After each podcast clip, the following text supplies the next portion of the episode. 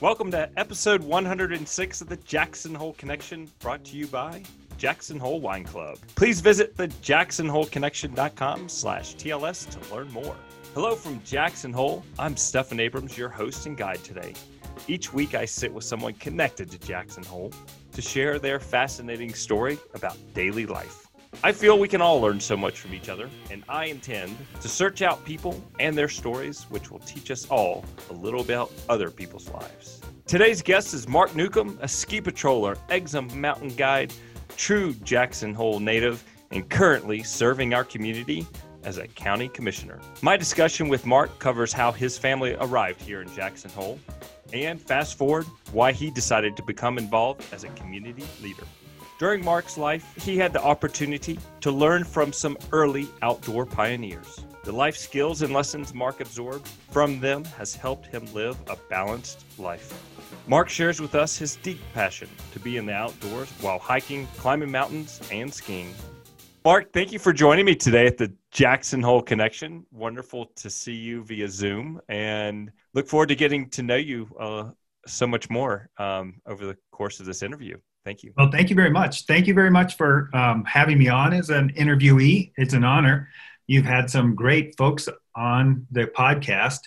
I hope it's gaining a lot of traction out there. It's a great podcast, and uh, in the few that I listened to, I learned a ton. I think it's a quality product. So thank you for having me, and let's see if I can meet the standard. Well, I, I, know you will. We all have something to contribute to each other. And you growing up here in Jackson, I'm interested to hear your story. We were just talking in the pre show, and you did grow up here, and you were raised by uh, parents here in Jackson, and, and your father was part of Exum Mountain Guides for a long time. So let's start with your connection. How did your family end up here in Jackson Hole? And what was it like growing up in a mountain climbing family? Sure. Um, I should probably strive for brevity here because it's a it's a long and in-depth and and rich story. But I think in short, my father uh, has a pretty adventuresome spirit. My his his father, my grandfather, did as well. But my father grew up in Southern California and uh, even back in the 50s started to get the feeling that it was getting too crowded. And okay. um, he he was drafted and served and then went to college and completed two years before dropping out. And my grandfather was uh, pretty committed to academics and had studied at caltech and was operating a citrus propagation. He, he grew lemon rootstock for all the lemon orchards around Southern California at the time. But uh, my father somehow was a little too restless to uh, stick with that business and to stick with college. And so my grandfather said, "You know, I know someone out in Jackson who is who is connected somehow to the Jenny Lake Lodge. So if you need something to do, why don't you go out there and um, and at least get a job for the summer?" So my father hitchhiked out to Jackson, and this was probably in 52 or 54, and um, spent some, a summer working at the Jenny Lake Lodge. And then I think he stayed on as the winter caretaker for the Jenny Lake Lodge. And he has told me about ice skating out on Jenny Lake. And he was all alone up, up there in the middle of the winter. And so he would drag a piece of plywood behind him in case the ice broke when he was ice skating out on Jenny Lake in the early winter and uh, that would allow him to to get out on his own. So that's um, when he started to come out to Jackson, and uh, he eventually got to know people like Frank Ewing and uh, and Glenn Exum, and the the lifestyle fit his restless spirit. And uh, he he's a hard worker, so he was um, sometimes guiding trips for Exum during the day and then coming off the mountain and taking a river trip or two for Frank Ewing in the evening and at the same time becoming more connected to the climbing community. So that that sort of uh, planted his roots here. Uh, and then my my mom came out from Pennsylvania and she had completed college and she had a degree in in English and a minor in art and she first, I think, stopped in Laramie. And I, I would think it's safe to say that for the time, she had a pretty adventuresome spirit as well. You know, the, uh, to, to, to be a woman and to, to hit the road and travel like that. She's the oldest of five, and I think was pretty ready to get out of the house and get away from taking care of her, her two younger brothers and two younger sisters.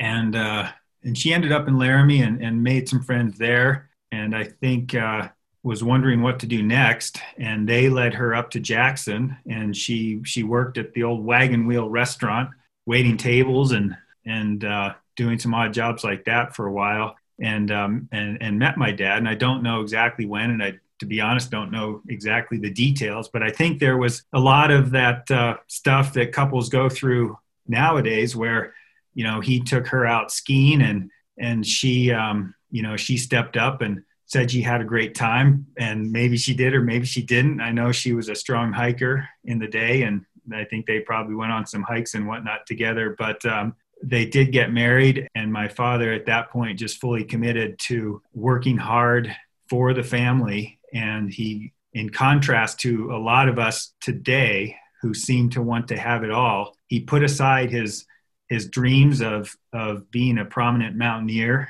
in and uh, going to the Himalaya to do first ascents along with a lot of his climbing partners and friends, and just focused on uh, making a home for the family. And and I look back on that, and I'm I'm very impressed with what he did for basically 20 years. You know, he he gave up having to go have a powder day and ski powder whenever the snow was good and he gave up going to pursue his own climbing ambitions and he just put his head down and worked hard so uh, quite a role model along that lines uh, uh, my mom has been a fantastic um, uh, mother she's got an amazing artistic bent and is very creative and always wanted to to um, pursue that but she at the same time also had to take care of myself and my two sisters uh, my father was gone a lot as a mountain guide, and then eventually he was traveling around the West teaching avalanche classes.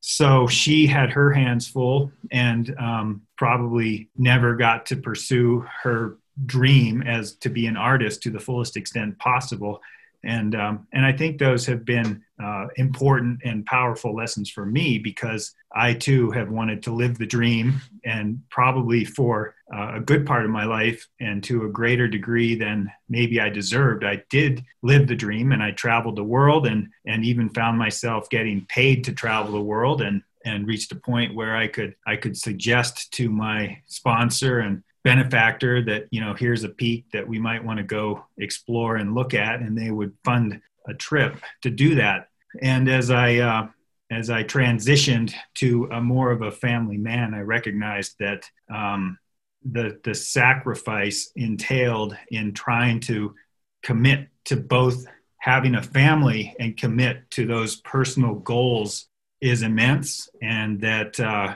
it takes a special individual to to pull both of those off. And and I, I think I've decided to really stick with for many reasons I've decided to stick with the focus on the family at this point and just be grateful that I had um, a, a 10 or 15 year run of really amazing great adventures around the world. So here I am today, and uh, I, I owe so so much to to both my mother and father that I just I can't say enough about them. What a fabulous story and a heartfelt story. And thank you for for sharing that detail i'm interested to learn so much more about who you are and more more about that climbing thread in, in your life as well and, and what that taught you how do you feel with the the work ethic that you learned from your father and that you experienced being in in the world of climbing that has helped you survive and thrive here in, in Jackson Hole? I, I think that is interesting because it's easy for me to to kind of say, well, you know, I'm just another ski bum or climbing bum, but um, maybe it is my my mother and father's work ethic that I strived to emulate that sort of set me apart just a little bit. And so I think an example of that might be that um, when I made that final choice, and it, it wasn't a decisive one day I woke up and decided to pursue an outdoor professional career. It kind of evolved in a way that we can get into later.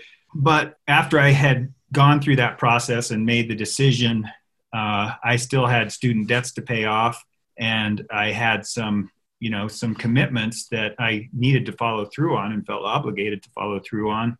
So I couldn't just hit the road and climb and ski to my heart's delight. And I always had to work and have some sort of income coming in. So, you know, I worked as a ski patrol during the winter, and then I would transition to working construction during the off season. And at the same time, I did want to pursue my climbing and skiing ambitions. So there were many weekends when I had worked a five day week and then would uh, uh, prepare after work on Friday and wake up at 1 a.m. to uh, launch a trip up into the Tetons to go climbing and skiing. And, um, you know, kind of pull that off for uh, Saturday and Sunday, and then come back to work for another five days. During the time I was working, at the same time, I would try and train in the evening after working. So it was a pretty all in commitment that uh, went a little bit beyond just kind of hanging out and having fun. And, uh, you know, for that sort of commitment, there was not a lot of partying that went on. Um, you know, I certainly had a few late nights and good times with a couple friends, Steve, Stephen Koch and Tom Turiano. But uh, it, it, was a it was a pretty real commitment that um, bordered on the life of a of a you know an athlete more than um, a kind of a ski bum, climbing bum, and um, trying to maintain some uh, some respectable you know commitment to work too at the same time to keep those bills paid. Now, I think it's interesting how you mentioned that you made decisions to not be the partier. You were committed to being an athlete. And, you know, I, I feel that in a lot of times during our lives, there are situations that present themselves to us. And we can either look at it as giving something up or gaining something on the other side. And it sounds like you gained a lot, a lot more than what you ever sacrificed because look at the experiences that you have and that you can share with people. Yeah, I think I'm fortunate in a way that like I, I really enjoy hanging out with people and I've there're just a lot of great people and great mentors everywhere in Jackson in this area. Uh, but you know, on ski patrol, it was um, it was not uncommon to get done with the day and um, if it was a big day and you had done a lot of avalanche control and you had taken a few wrecks off the hill, uh, you know, you were ready to kind of kick back and have a few. And back then we had something called the boom boom room, um, you know, basically the ski patrol locker room. And there was a keg there and not a, you know, typically a, a bottle or two of whiskey or Crown Royal. And, and guys would, um, guys and gals would would hang out and they would have a few and and um, sing some songs and and get pretty rowdy. And it was fun to hang out there and and um, it was a great chance to just kind of rehash the day and often you could learn a lot. But i knew if i did that i was not going to be performing at the level that i wanted to perform to to get up in the tetons and um, do the kind of stuff that i wanted to do up there. So mm-hmm. yeah i had to give something up and um, I, I, think I have the personality type that probably made it a little easier to let go of that because I, I don't mind solitude. In fact, sometimes I need solitude and and um, I need to be on my own. And uh, uh, I was just so happy to be in the mountains. There's no other word to describe it. I don't. When I was young, the the feeling of elation of being up high, moving efficiently through the mountains, exploring new terrain, uh, was just a high that I could never really replicate anywhere else. And so it it drew me away from scenes that might have um, you know gotten me in trouble and kept me from from reaching those goals. Who gave you the opportunity to experience life in the mountains? Was that was that your father, your mother, or some friends around here? Because it sounds like your dad worked a lot. He did work a lot, but he certainly gave me the foundation for it. I had a I had an inner drive to climb and explore, but then I was probably not as bold as uh, you know like there I, I, guess i set a pretty high standard only because i've lived around a high standard. So you know when i was young yvon chouinard was here a lot. He still is here a lot but he, you know he he is one of the icons of hard man you know climbing and mountaineering And I grew up around others like Kim Schmitz and Chuck Pratt, uh, as well as the climbing rangers like uh, Renny Jackson. And Ron Matous was a climbing ranger before he became an Exum guide. And they were just really, really good climbers and tremendous. And as well, I, you know, I was around the, you know, Exum guides like, like Willi Unsoeld and Tom Hornbein and um, Barry Corbett were some of the most significant prominent mountaineers of their time. And they were on expeditions to everest like the 1963 everest expedition that made the first american ascent of everest. And so those guys were the ones that i looked up to. And when i measure myself against them i'm far from being anywhere in their league but I still I had an adventure, some spirit. I loved to climb, and uh, and my dad gave me an opportunity by um, typically taking me out with a group that he was instructing or a group that he was guiding and having me tag along. And I can still remember to this day, I was probably seven, and he took me to a basic climbing class. And in the basic climbing class, you learn some knots and you learn how to coil a rope and you learn how to move through tricky terrain with rope coils. And I remember the practice uh, walk up to the climbing rocks where you're supposed to carry a coil of ropes as you would up on the Grand Teton so that you can um, support the person behind you if they need a little support with the rope. And I just had this bundle rat's nest of rope in my arms that I basically just dumped at my dad's feet and said, I don't know what to do with this. And uh, that was, you know, kind of the start of, of my technical roped climbing. But um, there was another fun experience too. I climbed a lot of trees, did a lot of tree climbing. I grew up on heck of a hill down Fall Creek Road, and uh, there were these great lodgepole and, and Douglas fir trees everywhere. The neighbors, for the most part, in those days, didn't mind uh, myself, didn't mind the other neighborhood kids running around on their property. There were there was a couple property owners who were particular about their private property, but we would explore the woods for trees to climb. And uh, there was a tree on a neighbor's property just across from my house that had a branch up pretty high, and I managed to shimmy up to that branch and get onto that branch. And above that, just out of my reach, was another branch. And if I continued to try and shimmy up to that branch and fallen, at that point, I would have taken a pretty good fall. You know, maybe it was 12 or 15 feet. It seemed probably like 30 feet to me in those days. And my dad happened to get back from work, pulled up in his 1959 Ford truck, and saw me teetering on my tiptoes, wondering if I could reach that next branch. And uh, instead of jumping out of the truck and saying, Boy, you better get down, he pulled out a rope and a sling and, and a carabiner and said, Come on down and, and let's see if, if uh, we can give you a belay. And so he tied the rope around my waist and he gave me the sling and the carabiner. And he said, Now climb up there again to that branch and girth hitch the sling and he showed me how to girth hitch it around the branch and clip the rope through the carabiner and I'll give you a belay. And then if you go for that next branch and fall, you at least won't hit the ground.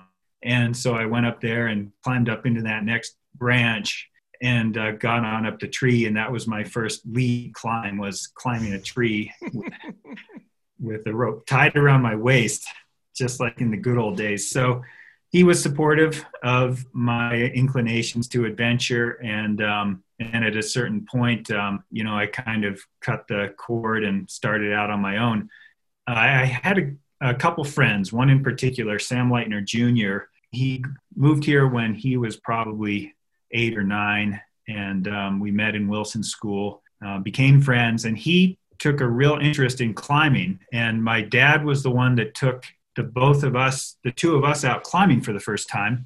And Sam really picked it up quickly and quickly demonstrated that he had an innate ability to climb and was a very strong climber. And so, you know, we kind of cut our teeth with lead climbing in the Tetons. And this was back in the day when there were not a lot of bolted sport climbs. There were certainly no climbing gyms. And you know, you basically went out with the ethic of you better not fall. I mean, we were placing climbing gear, but it was often marginal as it is when you're learning and the belays were often marginal and um, and we managed to survive i think by probably because we had sort of honed some level of judgment by climbing trees a lot you know knowing when we should try something and when we shouldn't we we were able to apply that to the actual rock and avoid a really bad spill on the rock so Sam Lightner Jr. was a really important climbing partner, and he went on to lead a very illustrious climbing career and has authored some interesting books and developed a whole bunch of climbing in uh, Thailand, of all places, that's uh, turned into some of the most dramatic limestone rock climbing that you can find anywhere in the world. So he lives over in Lander. Um, I touch base with him every now and then, but uh, that was how we got kind of got started. And my father was pretty instrumental in that. It sounds like your dad was saw that adventure inside of you and was willing to help you uh, build that and bring it out in you and that's awesome yeah absolutely. And that was what i loved about guiding to sort of move on to the guiding phase of my life. Um, having that experience showed me how valuable it is to to look at every person that you meet every person that you take out climbing and to recognize their potential rather than to recognize rather than to see right away their limitations. You certainly need to identify some of the limitations they have but to to try and um, speak them in the way speak to them in a way and give them the right instruction and take the right approach that would allow them to unleash their potential and and I just think that that's a wonderful thing to do. Whether you're guiding, whether you're instructing someone else in anything in that like art or or school, I I taught avalanche classes for a little while, and I always tried to remember what approach my father had taken with me, which was not to rein me in, but to really try and support my ambitions and my abilities. Could you speak a little bit more to what you just made a note about? looking at people's potential versus limitations. And maybe there's a, a story that you have where somebody came to you and they felt they had limitations, but you saw their potential and you were able to help them identify that potential and, and help them be successful in, in the experience that you were providing to them.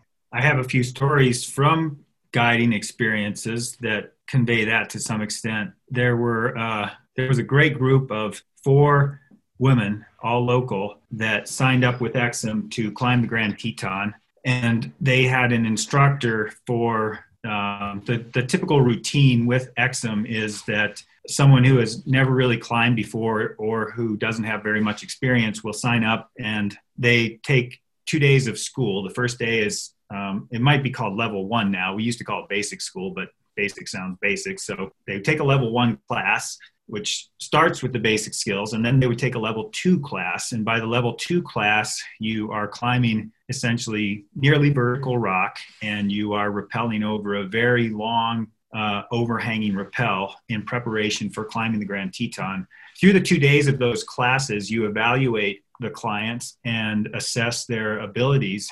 And that assessment allows a guide to make some judgment as to how fit they are for climbing the Grand Teton, uh, what route would be appropriate for them, whether they should tackle a harder route like the Exum Ridge, um, which still isn't super hard, but it's a longer, more committing route, or whether it would be best if they stuck with what's considered the easiest route up the Grand Teton, the Owen Spalding route. And um, this group of women had been through the classes and the guide's assessment was that uh, they simply should not climb the Exum Ridge. That if they made it up to Grand Teton at all, it would only be up the Owen Spalding route. Uh, wonderful group of really excited women, and we hiked up to the saddle together. And uh, I just had a really good vibe, and they hiked well. Um, they had a great synergy among them, uh, great communication, very supportive, and uh,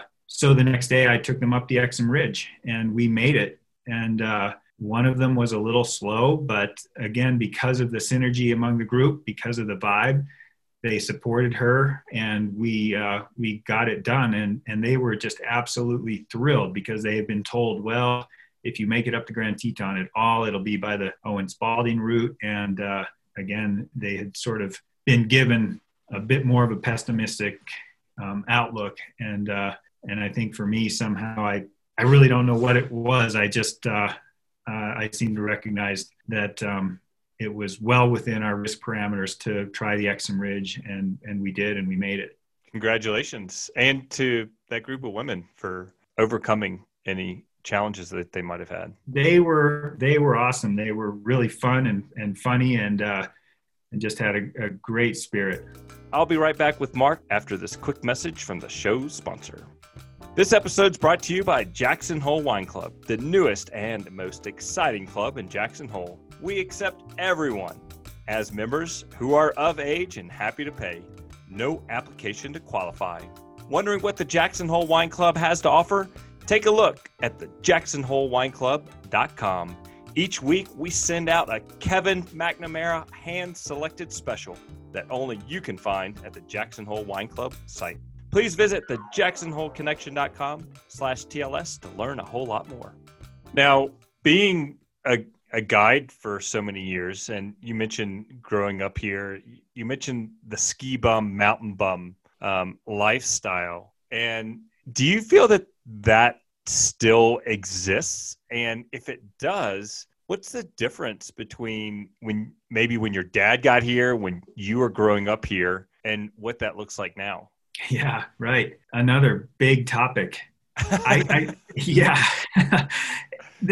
absolutely. There are still uh, absolutely there's still a, a, ski bum and climbing bum uh, community and ethos. And it's just such a broad range and it can have a really negative connotation. It can at the same time it's no different than uh, you know people just pursuing a passion. It could be it could easily be someone who is is taking a gap year they're young and they they just aren't sure where they're going next. They've had a taste of the outdoors and they want to spend a full year committing to it. And um, and at the same at the same time a climbing bum can also be someone who is is living it sleeping it breathing it and uh, is is going to be a climbing bum when they're 65 just as much as when they were 25 and um, you know sometimes they end up running companies like patagonia and sometimes they end up um, um, really struggling later in life you know maybe being perfectly happy but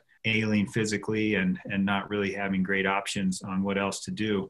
So it does exist. It's here. What's the difference between now and then? You know, what's the difference between now when we have a county population of 23, 25,000, and uh, it's it's a extremely well-known community um, that has become a, a getaway for folks with a lot of means and wealth versus the 50s when there were just over 2,000 people here and most roads were unpaved. And um, while it was a hard place to live, you could you could scrap by and um, and and make it work. You know, it it it. People say this all the time. Jim Rooks sure reminded us of it in his podcast um, it's never been easy. You know, back when there was basically nothing to do here in winter, there weren't a lot of ways to make money. So you you always had to struggle and really work hard to find that niche and find a way to stay here year round if that's what you were inclined to do. But the big difference is that back then, if you were bold and if you had a little vision, you could start a, a big new business. You could pioneer a whitewater rafting trip like Charlie Sands, like uh, like the Ewings, like the Barkers. You could, um, you know, you could scrap together army surplus and start floating people down the Snake River. You could, you could um, pull together some ropes and some basic climbing gear and call yourself a mountain guide service and uh, and and start taking people up the Grand Teton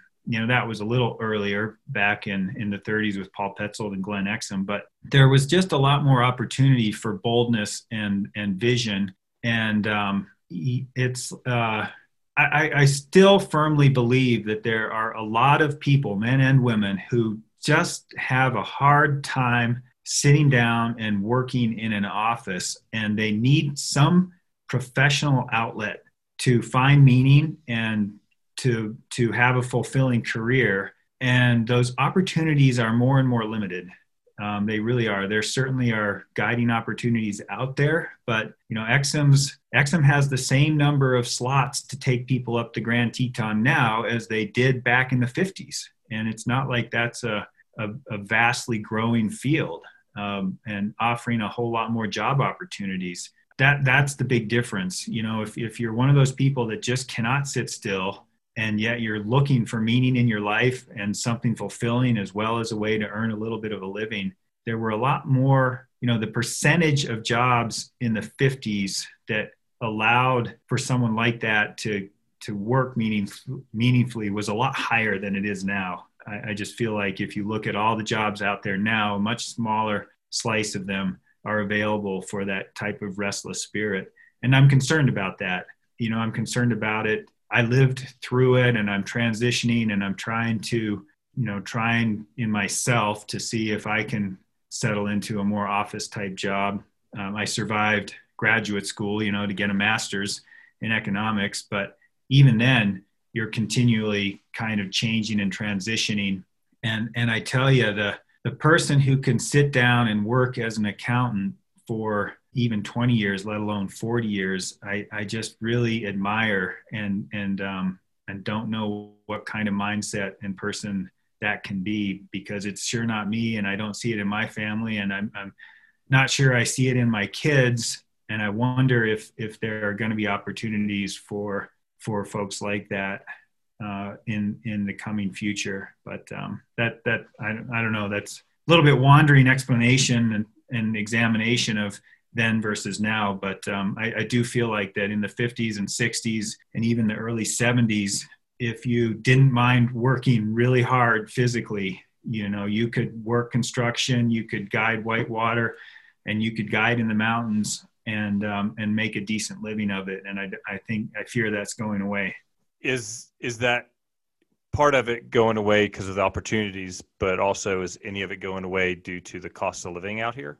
Yeah, that's significant. Yeah. Mm-hmm. Yep, absolutely. So the re the only reason I'm here is because, well, and um, probably this is the only place we'll verge into politics, but you know, by zoning in a way that probably has been very important to protect the larger health and welfare of the community, we have eliminated many of the opportunities that might that once were there for people like that to live here. And here's the example. When my father went to finally settle down and find property here, up on Heck of a Hill, there were five acre lots for sale. But he and a few other river guides got together. He got together with um, with Verne Huser and who was a river guide, and Pat McCoy, who was a river guide, and um, uh, what's his name? It's escaping me right now. But anyway, the four of them bought one of these five acre lots and they split it into one and a quarter acre lots. And each of them could afford the one and a quarter acre lot, but no one of them could have afforded the five acre lot. You can't do that now, but that's really the only reason why I'm here. So I grew up on Heck of a Hill on a one and quarter acre lot surrounded by five acre lots um, which eventually were subdivided just before the county changed the zoning in 1978 to um, preclude any lot under than under three acres. So it is much harder to find a niche here now to buy property to live here. And I know the community in many ways is making an effort to create sort of the modern kind of housing, which is going to be smaller, multifamily housing that would allow um, someone to live here. But as we know, the demand is much greater than the supply, and it's it's not an easy um, it's not an easy thing to to do at a scale that would accommodate everybody with the ambition to stay here. Thank you for sharing um, that that perspective and and where we stand as a as a community. Um, and I've been up there on Heck of a Hill. I used to go help a friend of mine link out. Oh, sure. There. Yeah. Absolutely. And, uh, we can talk about Link after the show, but there, there, yeah, yeah. There's another of the the heroes that we don't always recognize in the community, but an Olympic caliber kayaker. Yeah, s- such an amazing person and so grounded, and she could just look into your soul and talk to you and make you feel better. Yeah, talking yep. to Link, um, such a grounded and special friend, special friend for sure. I, Mark, I am interested to know from some of these iconic climbing guides that you met and who helped influence you in, in your life, your father included, in, in adding into that, you know, Glenn Exum and some of the rafting guides that you you met as well, who probably were pretty brave in, in what they did. What are some a few key takeaways that you learned from them about life that you'd like to share with others that that have helped you work through challenging times and and help you push through when when when that was needed? Oh boy. Um, that is a tough question because um, I, I, think i would say you know cl- the climbing community is not the community that you look at for guidance on stable families and stable relationships and um, models of healthy living. You know, there's a self destructive thread in that community that is, I don't know if it is something that has to be there because of the nature of climbing and especially climbing at a high alpine level, climbing at a high level in the alpine realm, which is, is certainly fraught with danger and, and high consequences of a bad outcome.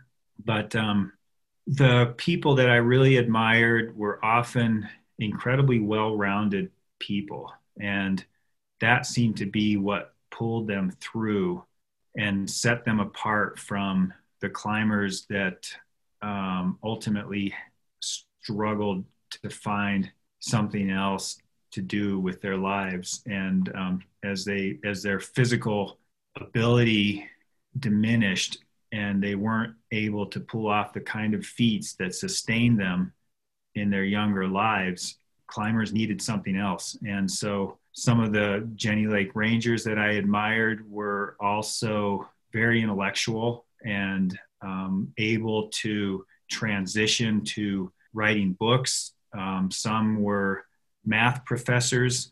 Some of the other climbers that I looked up to just had, um, you know, some were at, on the one hand incredibly good climbers, and on the other hand, Wyoming State chess champions, and huh. uh, and they could transition to computer programming or something like that. Um, they had this mad passion for the outdoors and adventure, but at the same time, they had an ability to hunker down and um, and write books or computer programs. And I think that's something that I really tried to I tried to emulate. And so I I oh I at one point you know I I made a commitment to finish college and had that in my back pocket even as I decided to venture around the world and pursue my own career in the mountains, but then later in life recognized that um, that might not be enough and and did need to transition and go back to graduate school and it was not easy. It was not easy at all for a number of reasons but i think it's important to recognize the value in being well rounded and it could go vice versa too.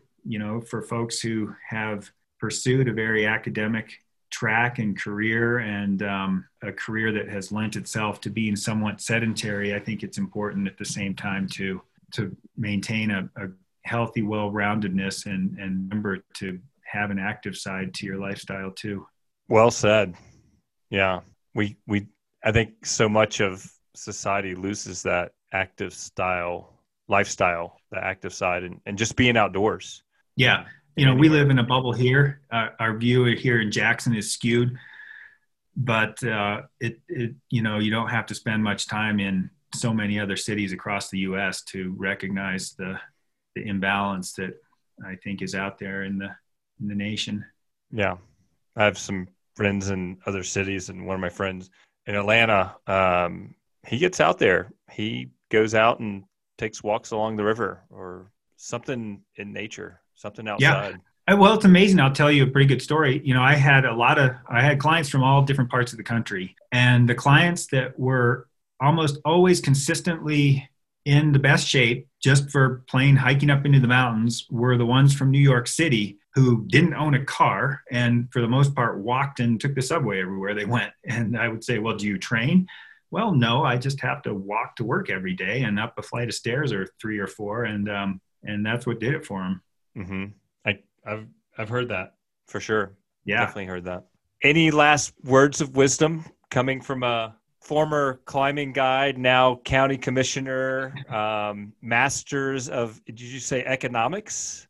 Uh, I did get a master's in economics. I'm a far worse economist than I ever was a climber, but I, I, hang that out there now to try and, you know, as a conversation starter or, or, ender often as soon as somebody really starts talking economics with me. But no, economics is, a, is an incredibly value, valuable tool for setting a framework to approach, you know, things around the world, whether it's climate change or whether it is how to um, help the community in other ways. It, it's a really important tool. So I'm glad I got it the degree. What what words of wisdom? You know, I, I don't know that I have anything that's not cliche. It's it's so hard to say pursue your passions, but all of us at some time or another, if not our entire lives, face constraints on fully pursuing our passions. And I think that's what I recognized in my parents. You know, my dad was on the first ascent of a very significant route on uh, Denali, the East Buttress, and pulled that off and was certainly in a place to um, become a Himalayan mountaineer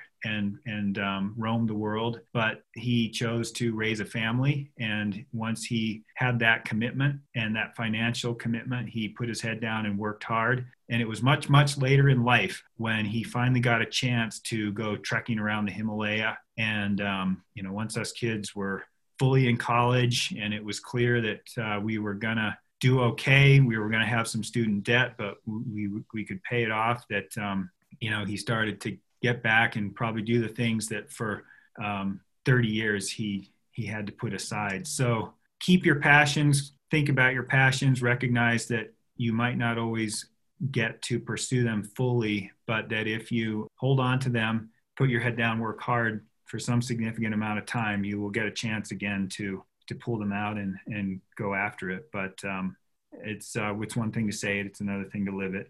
Yeah, it takes a lot of heart to to make those decisions. And thank you for sharing. I appreciate your time today, Mark. This has been wonderful. Well, and I really appreciate being on the podcast. And I, I do want to recognize that you and, and your business really set a great standard uh, for the community. I've always um, just the, the service has been remarkable. And so um, it's been an honor and I've seen you so much in the community and, and always thought, wow, there goes, you know, Stephan Abrams and that guy um, has, has clearly has something going on that he's put a lot of effort into too. So uh, certainly you have your admirers and um, I appreciate it. Well, thank you. That's very kind of you to say. I appreciate it. Well, this has been awesome. Thanks, Mark. I appreciate your time. Have you a great day. Take care. To learn more about Mark and his life here in Jackson Hole, Wyoming, please visit the jacksonholeconnection.com, episode number 106. Many thanks to everybody who helps me keep the podcast going each week. My editor and marketing director, Michael Moeri, musical director, Luke Taylor, my wife, Laura, and those wild boys that I mention each week, William and Lewis. Take care, everybody, and I really look forward to seeing you here next week for the next episode of the Jackson Hole Connection.